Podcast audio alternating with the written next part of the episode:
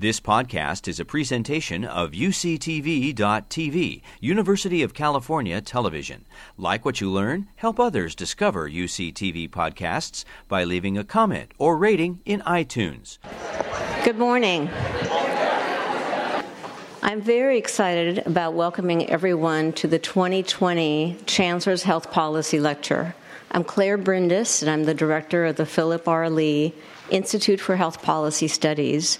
And I'd just like to take a couple of minutes explaining what the Chancellor's Health Policy Lecture is and introduce to you our current Chancellor, Sam Hawgood, and give you a little bit of background. But most of our time today will be devoted to a very special guest. The Chancellor's Health Policy Lecture uh, was established in 2006 by then Chancellor Mike Bishop with the tremendous encouragement and support of a very dear friend, Steve Schroeder. And the purpose of the lecture is to really bring star health policy leaders to our campus in recognition of the very important role that health policy plays in establishing the landscape, establishing the environment in which we conduct our work. And because so many of you are involved in research, in training, in clinical care, in community service that shapes policy in California, in our nation, and in the world, it's also an opportunity to celebrate the role of health policy in our lives. And I want to acknowledge the wonderful uh, support of the Student Leadership Forum, group in diversity and inclusion who will be meeting in this room right at the end and the conclusion of this lecture. So I'm going to ask that we respect their time here and we will be leaving promptly. The for me personally, it is really an honor to give you a little bit of background on our own Chancellor, Sam Hawgood. Sam brings a particular sensitivity to the importance of policy both in his own professional work and in his leadership skills and responsibilities. And I want to acknowledge that he began his career at UCSF in 1982 as a research fellow, and the work that he conducted in terms of low infant born babies with pulmonary problems contributed to massive changes in the way that we deliver health care to our most vulnerable citizens and have probably saved the lives of millions of people around the globe. It was this kind of work that helped to generate his all his career at UCSF, and I would uh, hazard to guess that there are people in this room who have probably benefited from Sam's instrumental and groundbreaking research. His leadership at UCSF has included being a division chair, uh, excuse me, a division lead in, um, in the Department of Pediatrics, the chair of pediatrics, then dean, and then uh, then becoming the chancellor. Under his leadership, the school has really grown substantially, partly because of his vision and his leadership style that is very inclusive. And we are really one of the topmost research institutions, recognized both in terms of our NIH funding, but also the contributions that many of you make in the policy, research, training, and service arenas.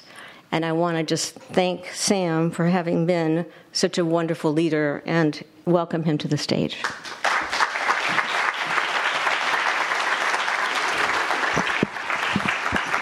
Thank you, uh, Claire, for those uh, embarrassingly generous uh, remarks. But uh, it, it is indeed a real honour for me to be here today and to look out on this audience, uh, many of you who are helping uh, shape the future of, uh, as Claire said, not only our city, but our state, our country, uh, and the world.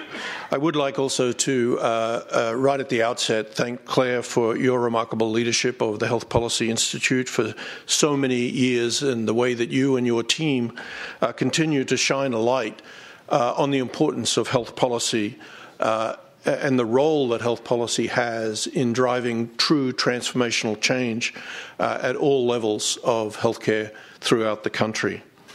2020, it's a little hard to say, uh, but we are uh, at the start of a new decade, but clearly uh, still in a uh, point of political uncertainty in this country. And I think that uncertainty uh, continues to underscore the critical importance of getting health policy right.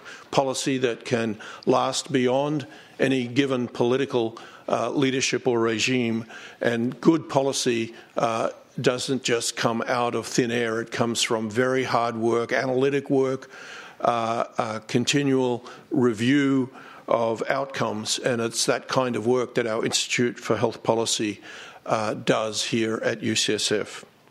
It underscores the commitment across the entirety of UCSF uh, to the health and well-being of our own community. And by community, I not only define our community here in the Bay Area, but our community across the state of California, our community across the country uh, of the US, and our community in our global health uh, efforts.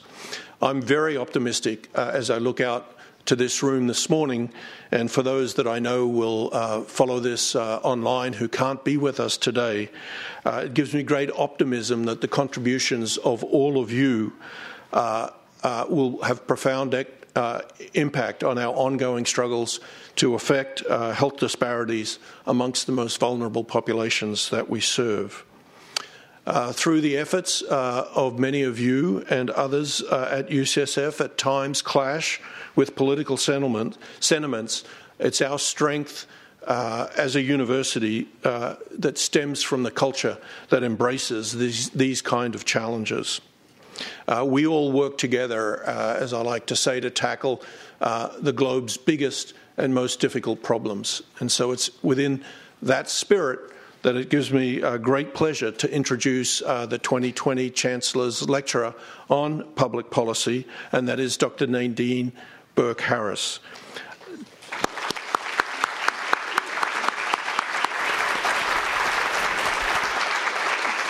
Dr. Burke Harris is an award winning physician, researcher, and advocate who has dedicated her career to changing the way our society responds to one of the most serious pervasive, expensive, and widespread public health crises of our time that is, childhood trauma.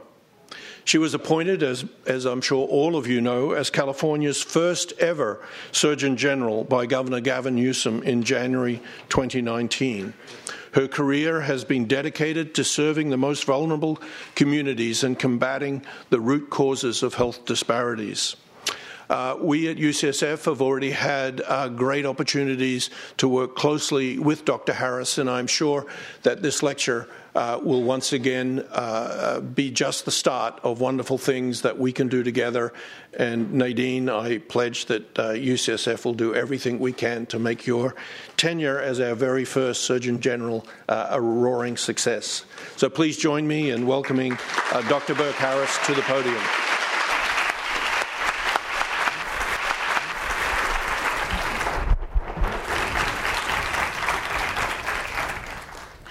Thank you so much. Uh, it's such a privilege and an honor uh, to have the opportunity to speak to you this morning. And I'm excited to jump into this conversation about applying the science of toxic stress to transform health outcomes in California. In uh, February of last year, it was actually February 11th, 2019, when I was sworn in by the governor as California's first Surgeon General. And in the governor's executive order creating the role of California Surgeon General, one of the things that he did was recognize um, the health, this uh, early adversity and recognize social determinants of health as root causes of some of the most severe, intractable, and expensive challenges that are facing California today. And that was the reason why he created the role of State Surgeon General. Specifically, he charged me to go upstream and address those root causes in a way that is systemic and sustainable. And together, we identified for the Office of the Surgeon General three key priorities that I really wanted to work on, uh, which include health equity, early childhood, and adverse childhood experiences, and, and toxic stress. Now, I don't know where y'all were on November 5th, 2019, but I can tell you where I was. At 6 a.m., I was in the Citizen Hotel in Sacramento when in came my it, my email, adverse childhood experiences was on the cover of the MMWR, the Morbidity and Mortality Weekly Report. Now, I know that many of you in the room, like me, are public health nerds, right? And so, cover of MMWR is like cover of Vogue, right? this was like, I literally was like jumping up and down and screaming.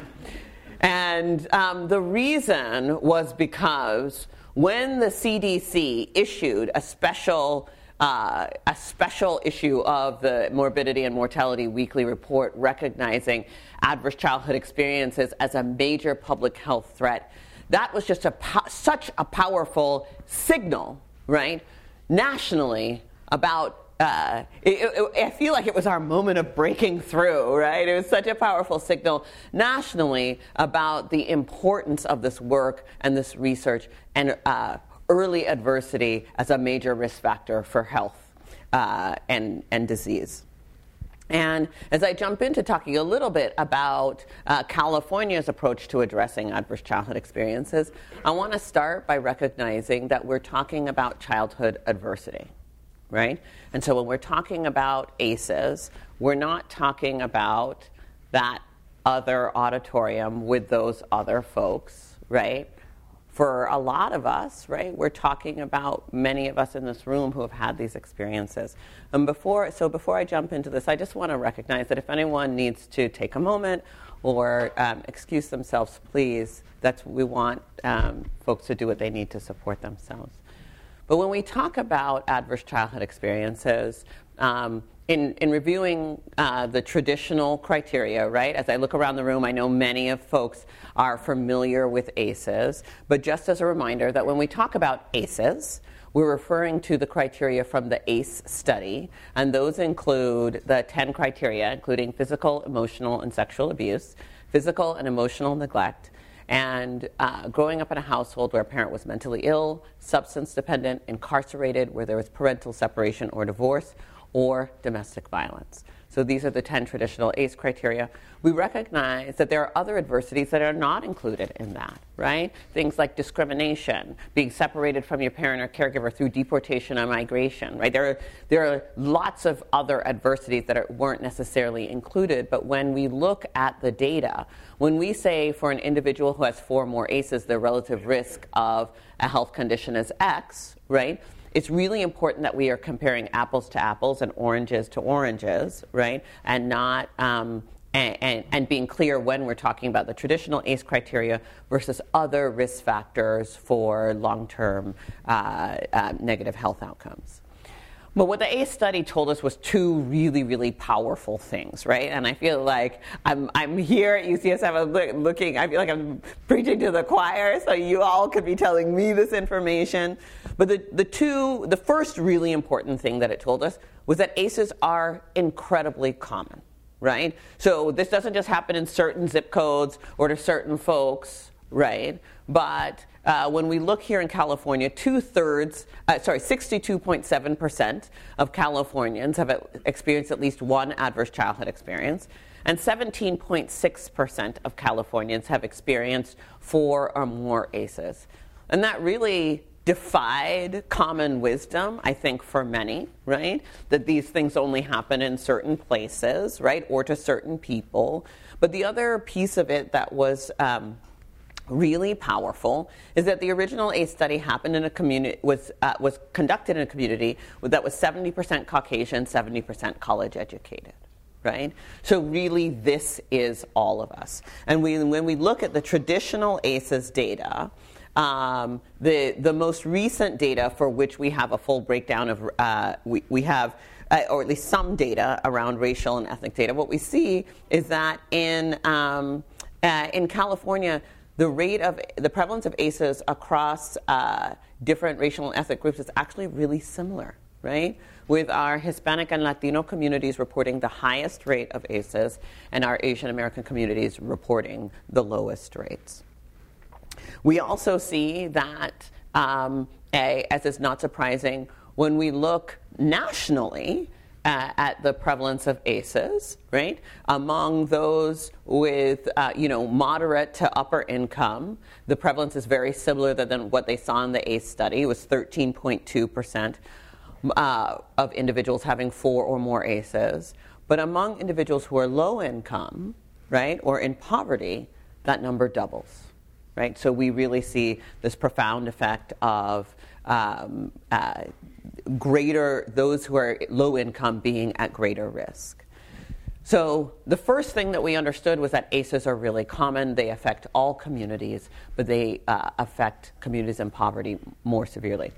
Um, the second thing that they found in the study, right, was that there was a dose response relationship between these adverse childhood experiences, right? And not just the stuff that we kind of commonly associate with having a rough childhood, right? Increased risk of mental or behavioral disorders or increased risk of substance dependence. And we do see that strong association, but we see this dramatically increased risk for things like heart disease and cancer and autoimmune disease right? And in fact, here we have a list of the 10 leading causes of death in the United States.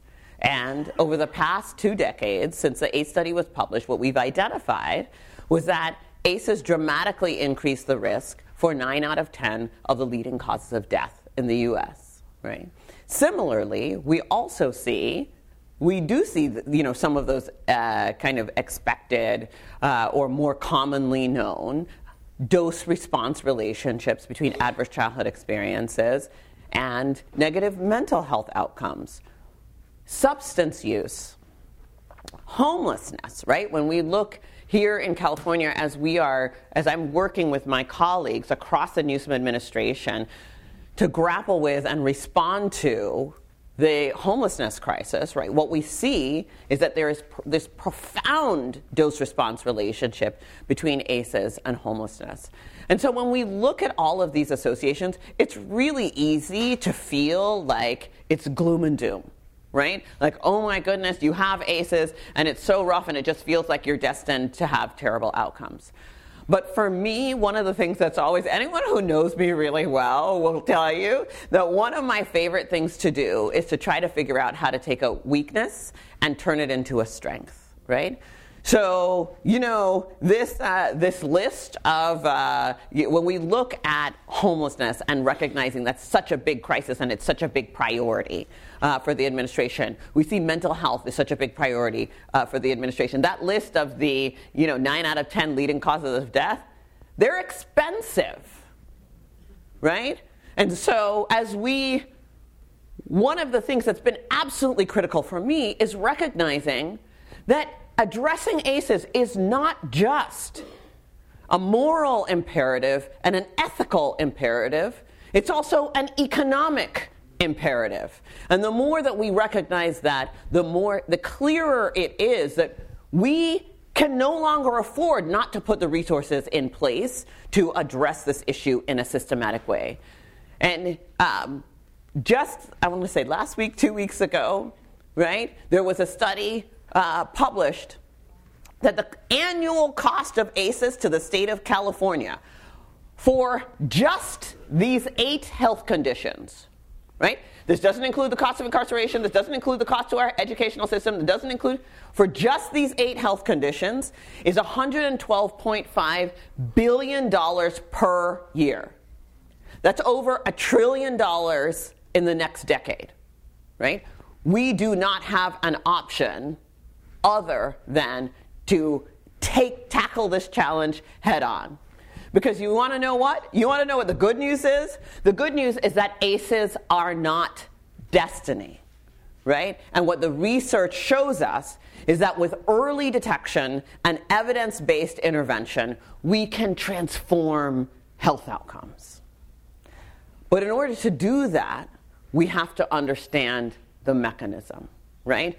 We need to have that blueprint to better understand what are the levers that are going to improve these outcomes. And, uh, you know, as Surgeon General, one of the things that I do is, is look back at other models of how we have effectively disrupted major public health challenges. And a great example is um, HIV AIDS, right? So back in the early 80s, I'm looking around the room. There's enough people here who were around in the early 80s. I myself was in elementary school. Uh, but, you know. Anyways, uh, so back in the early 80s, right? doctors were seeing uh, patients come into the emergency room uh, with these like surprisingly high rates of tuberculosis, right? And doctors say, "Oh, TB, I know how to treat that. Write the prescription, send them out." And then they came, were coming in with the surprisingly high rates of this weird pneumonia, pneumocystis pneumonia. Doctor said, "Gosh, you know, pneumocystis, I don't see that all that often, but I know I can look it up. Look up the treatment, take care of the patient, send them home." And then patients were coming in with this rare skin lesion, so Kaposi sarcoma. Doctor said, listen, I, you know what? I know I don't know how to treat that, right? Because this is really uncommon. But you, guess what? I have a colleague who does know. So I'm going to refer you to my colleague. He's going to patch you up. I'm going to send you out. And what happened, right? Patients kept on coming back. And when they came back, they were sicker and sicker and sicker. So much so, in fact, that it was on the cover of the MMWR, right? The Morbidity and Mortality Weekly Report. Uh, back in, uh, I believe it was 1980, 1981, right? And we sounded the alarm on this public health crisis, and we began to look systematically to better understand what was going on. And we figured out, oh my goodness, you know what? It's a virus. It's not just a virus, it's a retrovirus. And through the collaborative efforts of researchers across the country, we were able to develop antiretrovirals. And when we put that treatment into place, what we saw was that the death rate from HIV AIDS plummeted. Mean mortality went from six months. 50% of people were dead six months from diagnosis to now on standard antiretroviral therapy. The uh, life expectancy is greater than 50 years from diagnosis. Ladies and gentlemen, we did that in 30 years. Okay? And I want to point out something which is my absolute favorite part of this slide. That top line in the blue, that's the death rate for African American males. That second line in the red is the death, uh, death rate for Hispanic and Latino males. And many people probably didn't think about researchers developing antiretrovirals as a tool for health equity, right? We often don't think about biomedical research as a tool for health equity. But when you have a condition that disproportionately harms those who are greatest, most marginalized, that when you develop effective interventions, right, we see that these marginalized communities are the ones who stand the most to benefit. So, taking that framework and the, that approach, when we look to understand the biology of adversity, right? Uh, understanding these biological mechanisms so we can better understand how ACEs, right, put us at increased risk for morbidity and mortality, for negative health and social outcomes. We can use that knowledge to disrupt those processes and improve outcomes. And I see a bunch of familiar faces in the room. So, ladies and gentlemen, if you know this part, just go ahead and sing along, right? so, how does it work, right? So, you imagine you're walking in the forest. So, this all boils down to our, our biological fight or flight response. And it works a little something like this You're walking in the forest and you see this guy, right? What happens in our brains and bodies, right? First of all, did I scare you even a little bit? no, you know, not too bad, but just enough so you might be like, oh, okay, I get it. Um, but what happens? Immediately, our amygdala, right, the brain's fear center, sounds the alarm, right, and, and activates the release of stress hormones, including adrenaline and cortisol. So our hearts start to pound our pupils dilate, our airways open up, right? We shunt blood to our large skeletal muscles for running and jumping, and away from that itty bitty muscle that holds your bladder closed so you might pee your pants. No judgment, right?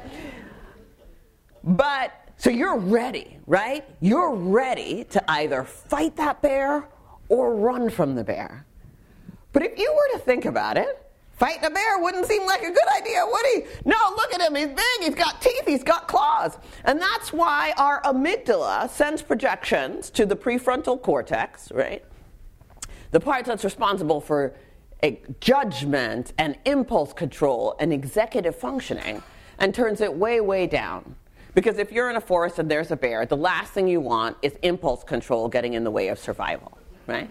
And instead, what it does is it turns up the part of the brain called the noradrenergic nucleus of the locus coeruleus, or as I like to call it, the part of the brain responsible for I don't know karate, but I do know crazy, right? Thank you, James Brown. right? So this is this is this is the part that gets us amped up. And the less obvious thing that happens when you activate your stress response is that it also activates your immune response. Because if that bear gets his claws into you, you want your immune system to be primed to bring inflammation, to stabilize that wound so that you can live long enough to either beat that bear or get away. It's brilliant. It was evolved over millennia to save our lives from a mortal threat. But the problem is what happens when that bear comes home every night. And this biological response is activated over and over and over again. And it goes from being life saving or adaptive to being maladaptive or health damaging. And children are especially vulnerable to this repeated activation of the stress response because their brains and bodies are just developing. So, high doses of adversity in childhood are associated with changes to the structure and function of children's developing brains, their developing immune systems, hormonal systems, and even the way their DNA is read and transcribed. And these long term changes to the brain and biological systems is what is now known as the toxic stress response. Right? So when the ACE study was originally published, right, they say, hey, folks said, hey, listen, uh, this information, it's great to know, but what do you want us to do with this? Because you, uh, you have ACEs, and it may incre- increase your risk of heart disease, but by the time you have the heart disease, there's nothing that you can do about the ACEs that you had in the past. Like, what, what are we supposed to do with this? Well, there are a couple of things. Number one is that we now understand, right, in the, in the two decades since the ACE study has been published, that the signs and symptoms of toxic stress are evident as early as infancy, right? So uh, in babies, we see increased risk of developmental delay, growth delay, f- uh, failure to thrive, sleep disruption. And then as kids get older, we see a litany of symptoms from increased risk of asthma, pneumonia, viral infections, right? Moving all the way to uh, headache and abdominal pain, increased risk of teen pregnancy, autoimmune disorders, etc. And as folks get older, right, what we recognize is that biological toxic stress response. I used to wonder, right, hey, I get it, these things were happened to you when you were a kid. You had, you had this um, uh, overactive stress response, but then by the time you get to be an adult, you've long since left that household, right? So why would you have this continued activation of the stress response? And this is where this genetic regulatory component uh, comes in, right? Because what we see is not only um, uh, changes to the way our stress response is wired, right? So we have an increased, uh, so, so that changes to the way our stress responsivity is long term, right? But we also see increased vulnerability to subsequent stressors over the life course. And this toxic stress response, uh, we even see that individuals, for example, uh, women who are become pregnant, who women who had high ACEs who become pregnant have increased risk of ne- negative prenatal and perinatal outcomes, and their offspring also have increased uh, stress sensitivity and vulnerability. But, and what is so powerful, when we now understand that this is the mechanism, we can use the science to break the cycle. Because just as we talk about the activation of the stress response, just as our bodies evolved, right, this biological stress response to save our lives from a mortal threat, our bodies similarly evolved physiologic mechanisms to regulate, right, or counterbalance the stress response. And what we see, and what the research shows us, is that the characterization, characterization of the toxic stress response is actually only one end of the spectrum. We recognize that the, the stress response is characterized in three ways. Positive stress response, that's what's saving you from the bear, right? And let's all remember the folks who didn't uh, evolve the stress response, they didn't live long enough to reproduce, right? so the positive stress response and then the tolerable stress response occurs when the stressor is more severe, more prolonged, more intense. But this little yellow uh, box here was so important that I highlighted it in yellow, right? And I'll take a second to read it. Homeostasis, the body's biological balance, recovers through the buffering effect of a caring adult or other interventions. I'm going to repeat that homeostasis recovers through the buffering effect of a caring adult or other interventions. And that actually it only moves into being this toxic stress response when we don't have adequate buffering, right? And what we see is that these measures of our biological ability to recover from adversity and counteract that biological stress response, that also can be tracked and measured in the science. In fact, MRI studies found that institutionalized children who were randomized into high quality nurturant caregiving, and I'm not going to comment on how sad it, it is that kids have to be randomized into high quality nurturant caregiving, but in any case, right? When these kids were randomized at age two into, random, uh, into nurturant caregiving environment, their MRI studies at age eight showed normalization of the developmental trajectory of the white matter structures in their brains.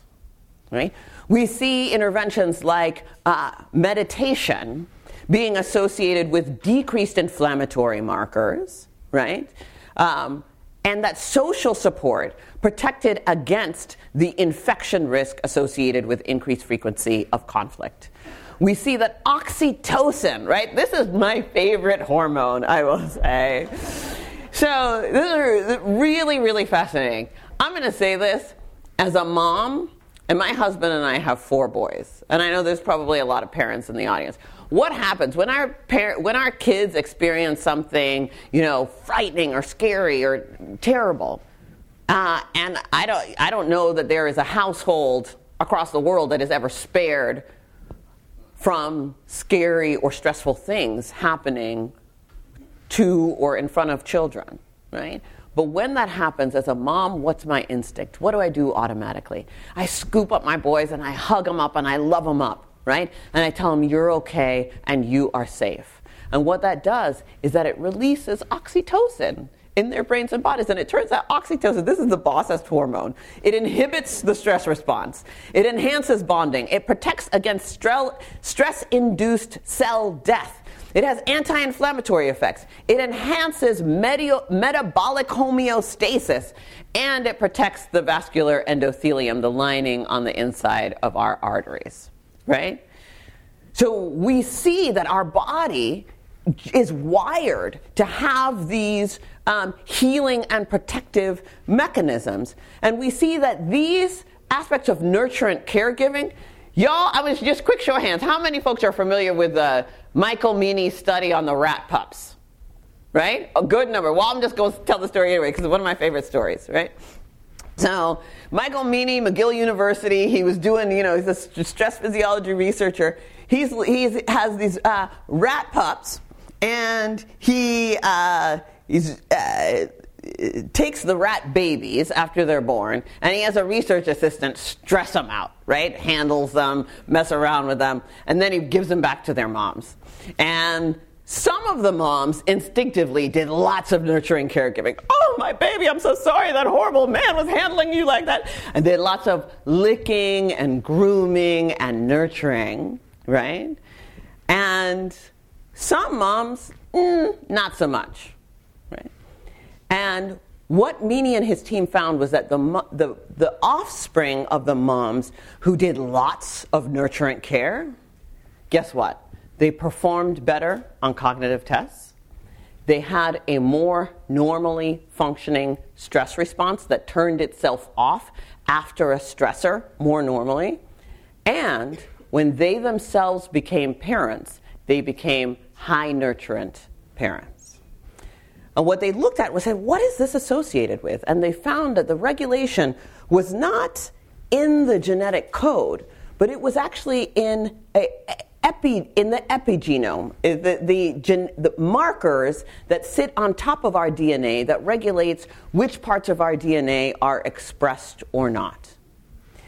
And then I don't. I, I, have a sneaking suspicion that maybe Dr. Meaney has a penchant for lifetime television. I don't know, right?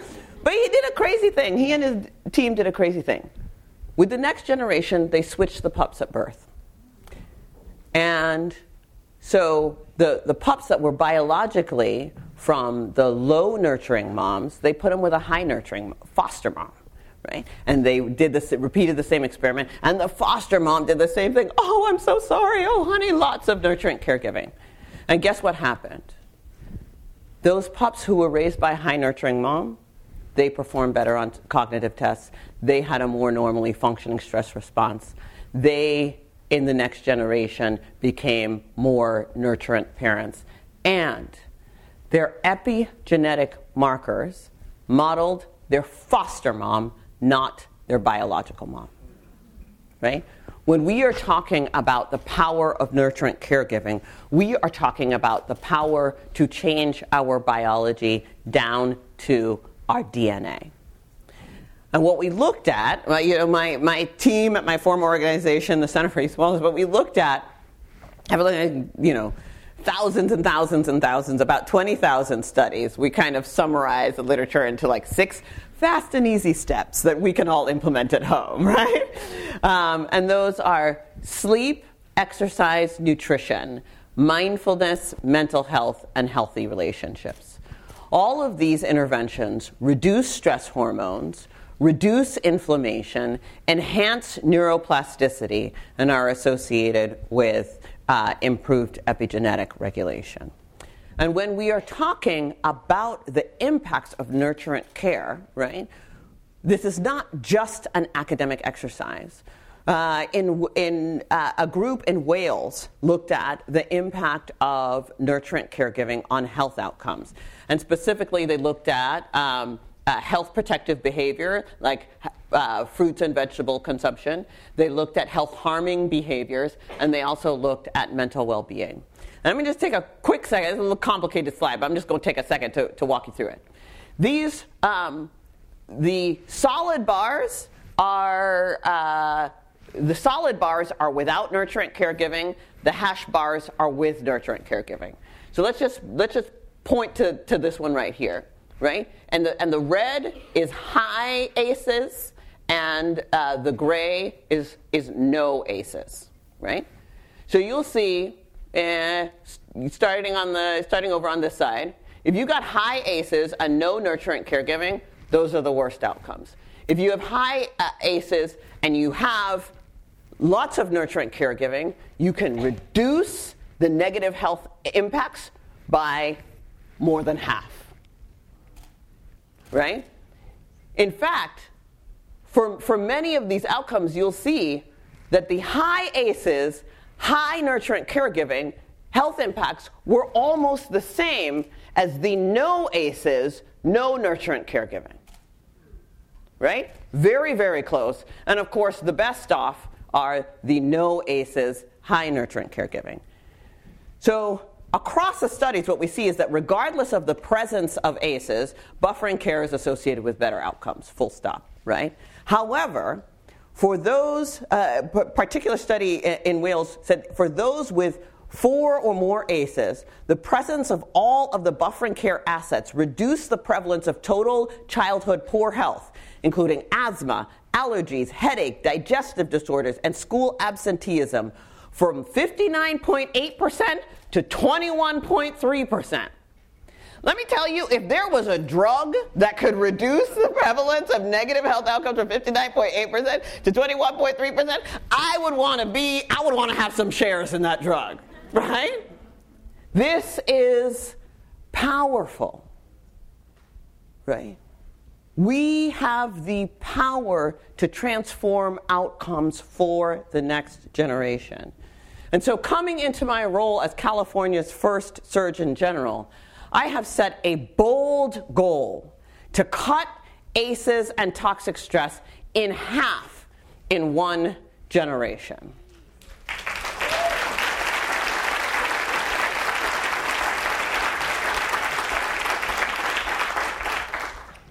And I know that sounds ambitious.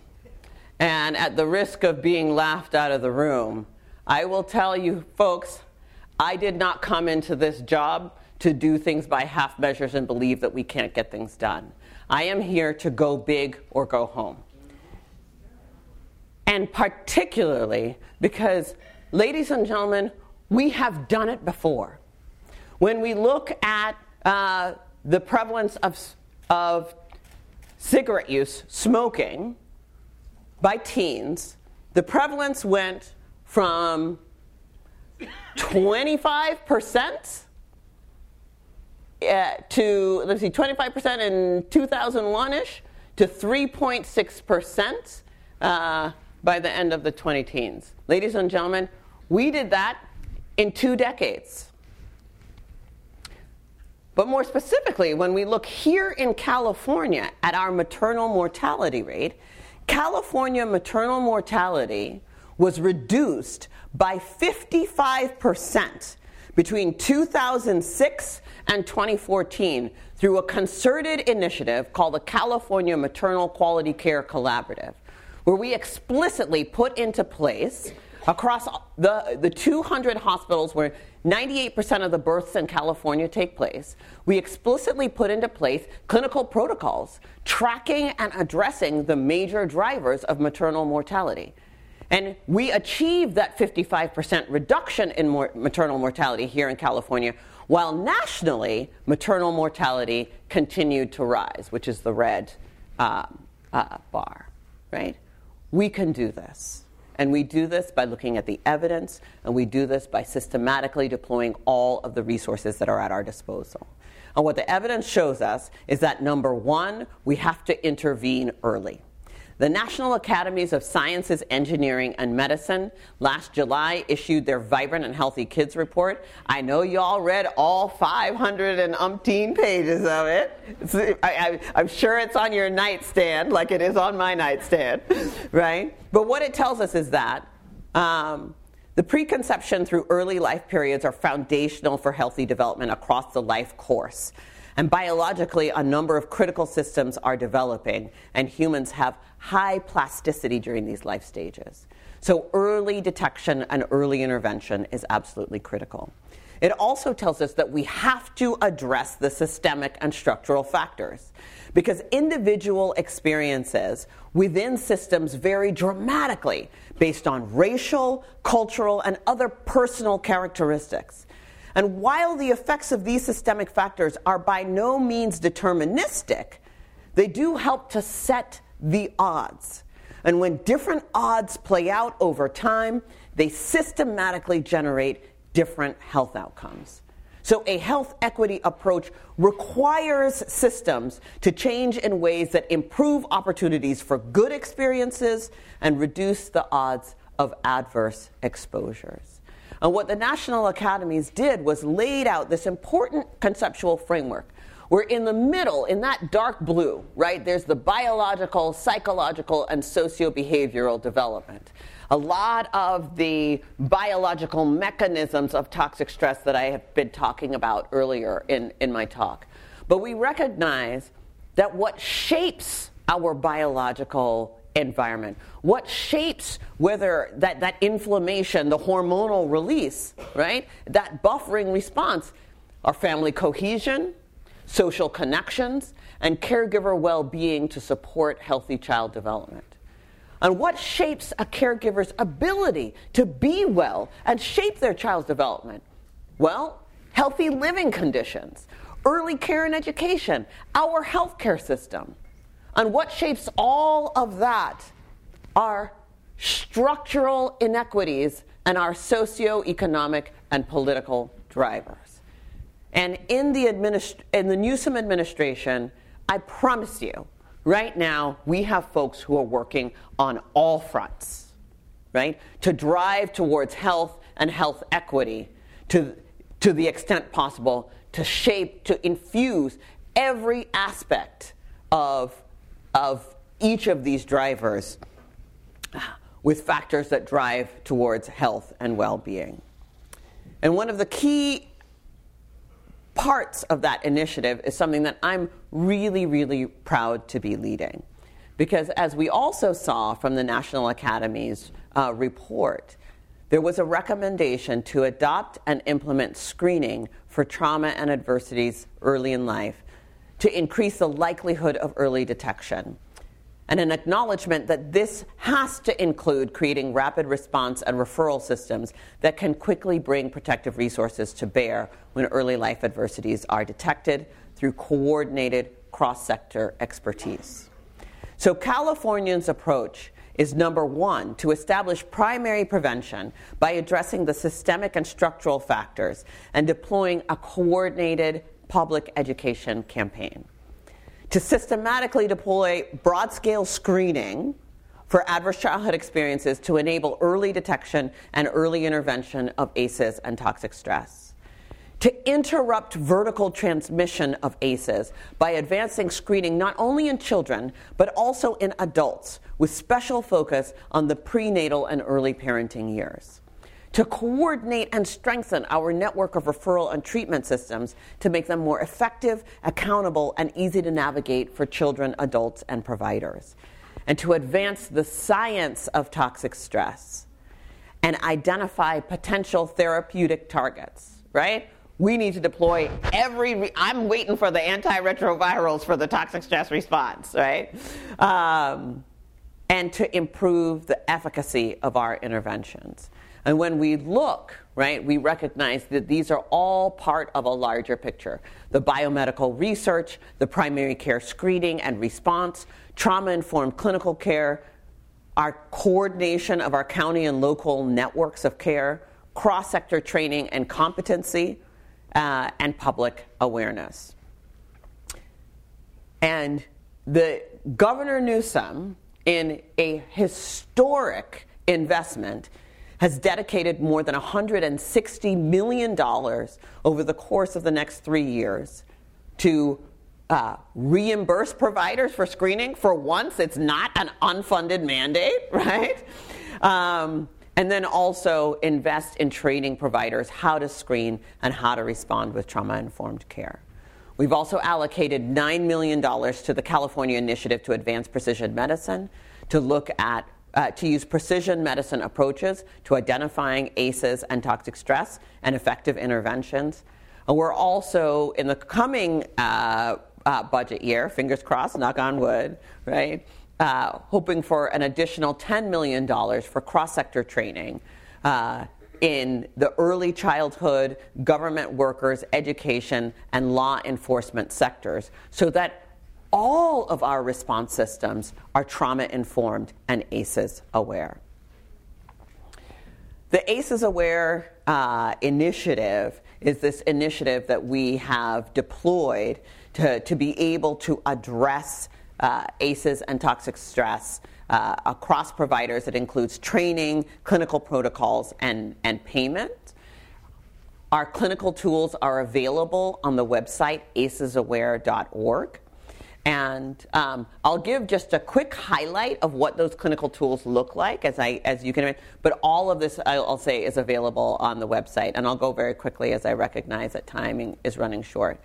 So our adult screening tool uh, looks like this. There are two versions. It lists the 10 traditional ACEs, and this is the de-identified version in which we ask providers, in which providers ask their patients not to say which ACEs that they have experienced, but only how many. there's also an identified version where, where patients are, uh, can say which ones that they've experienced. Uh, I will say, based on uh, my own experience as co investigator for the uh, pediatric for the Pearl study on which a lot of some of this research is based, and I see my two co-investigators. Shout out!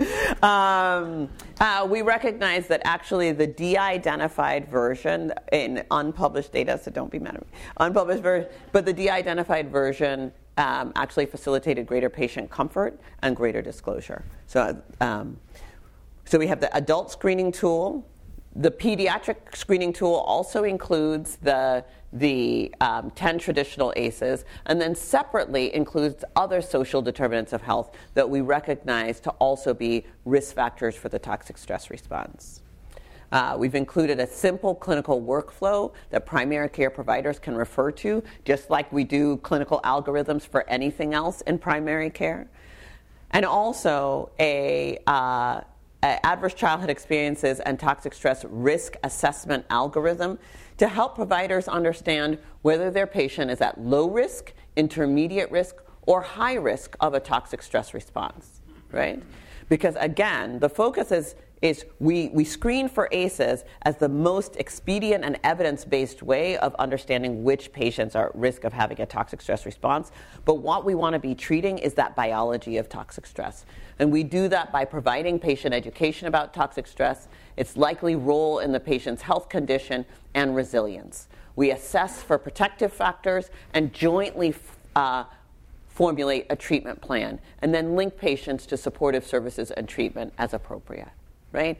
As much as possible, we want this to be simple and actionable for every primary care provider across the state of California. We include a list of what um, of ACE-associated health conditions, and as you all look at this list, I know that this uh, the print is really small, right? But um, intentionally, as the the committee who worked on developing this list, one of the things that we did was we recognized that things like depression, suicide attempts, anxiety, we put those on the bottom half of the list because those are the things that people are really familiar with as being associated with ACEs. But things like cardiovascular disease, tachycardia, asthma, diabetes, hepatitis, arthritis, right? Those are some of the, the, the things that many providers are less familiar with having a strong association with ACEs. So these are the um, adult uh, clinical tools. We also have the same clinical tools available for pediatrics. Right? And as providers are encouraged to do their treatment planning, treatment planning consists of uh, number one, applying the principles of trauma informed care, including establishing trust, safety, and collaborative decision making. But number two, identification and treatment of ACE associated health conditions by supplementing usual care with patient education on toxic stress and strategies to regulate the stress response, right? So for that adult provider, you've just made a diagnosis, you've just identified a patient with diabetes. In addition to prescribing that metformin, if that patient has a high ACE score, you also have to say, you know what, because of your ACEs, you're at greater risk of having a toxic stress response. And so, in addition to prescribing this metformin, I want to talk to you about the importance of regulating, recognizing, and uh, uh, responding to an overactive stress response through supportive relationships, uh, mental health treatment, if indicated, right? That's not required for everyone. Exercise, good sleep hygiene, healthy nutrition, and mindfulness practices, right? To supplement with bringing that piece into uh, the patient's awareness and helping them uh, be able to address an overactive stress response is an important part of treating whatever health condition. We want to ensure to validate existing strengths and protective factors, connecting patients to resources and interventions, including educational materials, care coordination, patient navigation, community health workers, community resources, social work, and mental health as necessary.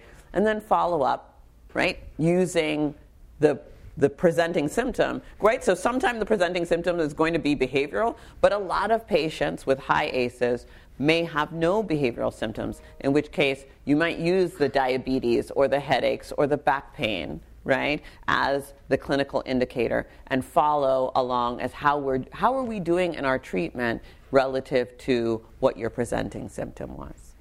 So we are we've offered a uh, two-hour training so that every every provider in the state of California, every Medicaid provider, in order to be able to draw down the reimbursement by July 1, needs to be tr- needs to uh, take and attest to having taken a, a two hour training that gives the basics of ACE screening and responding with trauma informed care. We're also in the process of uh, developing further training offerings for the whole spectrum of care providers, including community care workers um, and uh, other parts of the medical team. But all of these trainings need to meet a minimum curriculum developed by my office and the Department of Healthcare Services.